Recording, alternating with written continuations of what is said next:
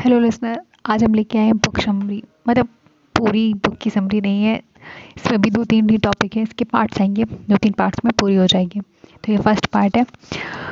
Think and grow rich by Napoleon Hill he is great author मतलब one time तो read है ये book one time तो पढ़नी चाहिए सबको.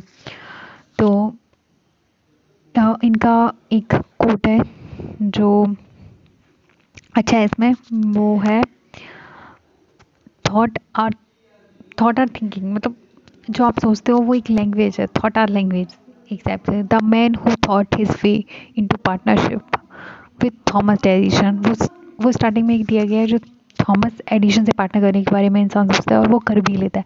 क्योंकि उसके सबकॉन्शियस माइंड में ये बात फ़ीड होती है कि वो करेगा पार्टनरशिप ही और कुछ नहीं। और इसमें मेनली फोकस किया गया है सबकॉन्शियस माइंड पे। आपको जैसे आपको पैसे अट्रैक्ट करने हैं अपनी तरफ़। अगर आप सबकॉन्शियस माइंड में ये फ़ीड कर दो कि आपको पैसे ही अट्रैक्ट करने हैं तो वो पैसे ही अट्रैक्ट करेगा। ये कहते हैं मतलब नेपोलियन हिल कहते हैं कि आपको एक प्लान बना लेना चाहिए, आपको एक रुपये डिसाइड कर लेना चाहिए, मुझे इतने रुपए इस डेट तक चाहिए।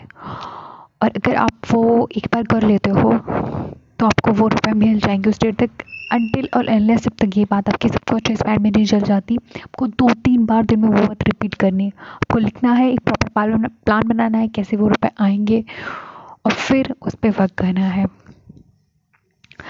Success come to those who become success conscious failure come to those who indifferently allow them to become failure conscious this is great great got he said in this book and uh, वो यही बताते हैं कि money को attract कैसे करो। First two three chapters में faith रखो and all okay thank you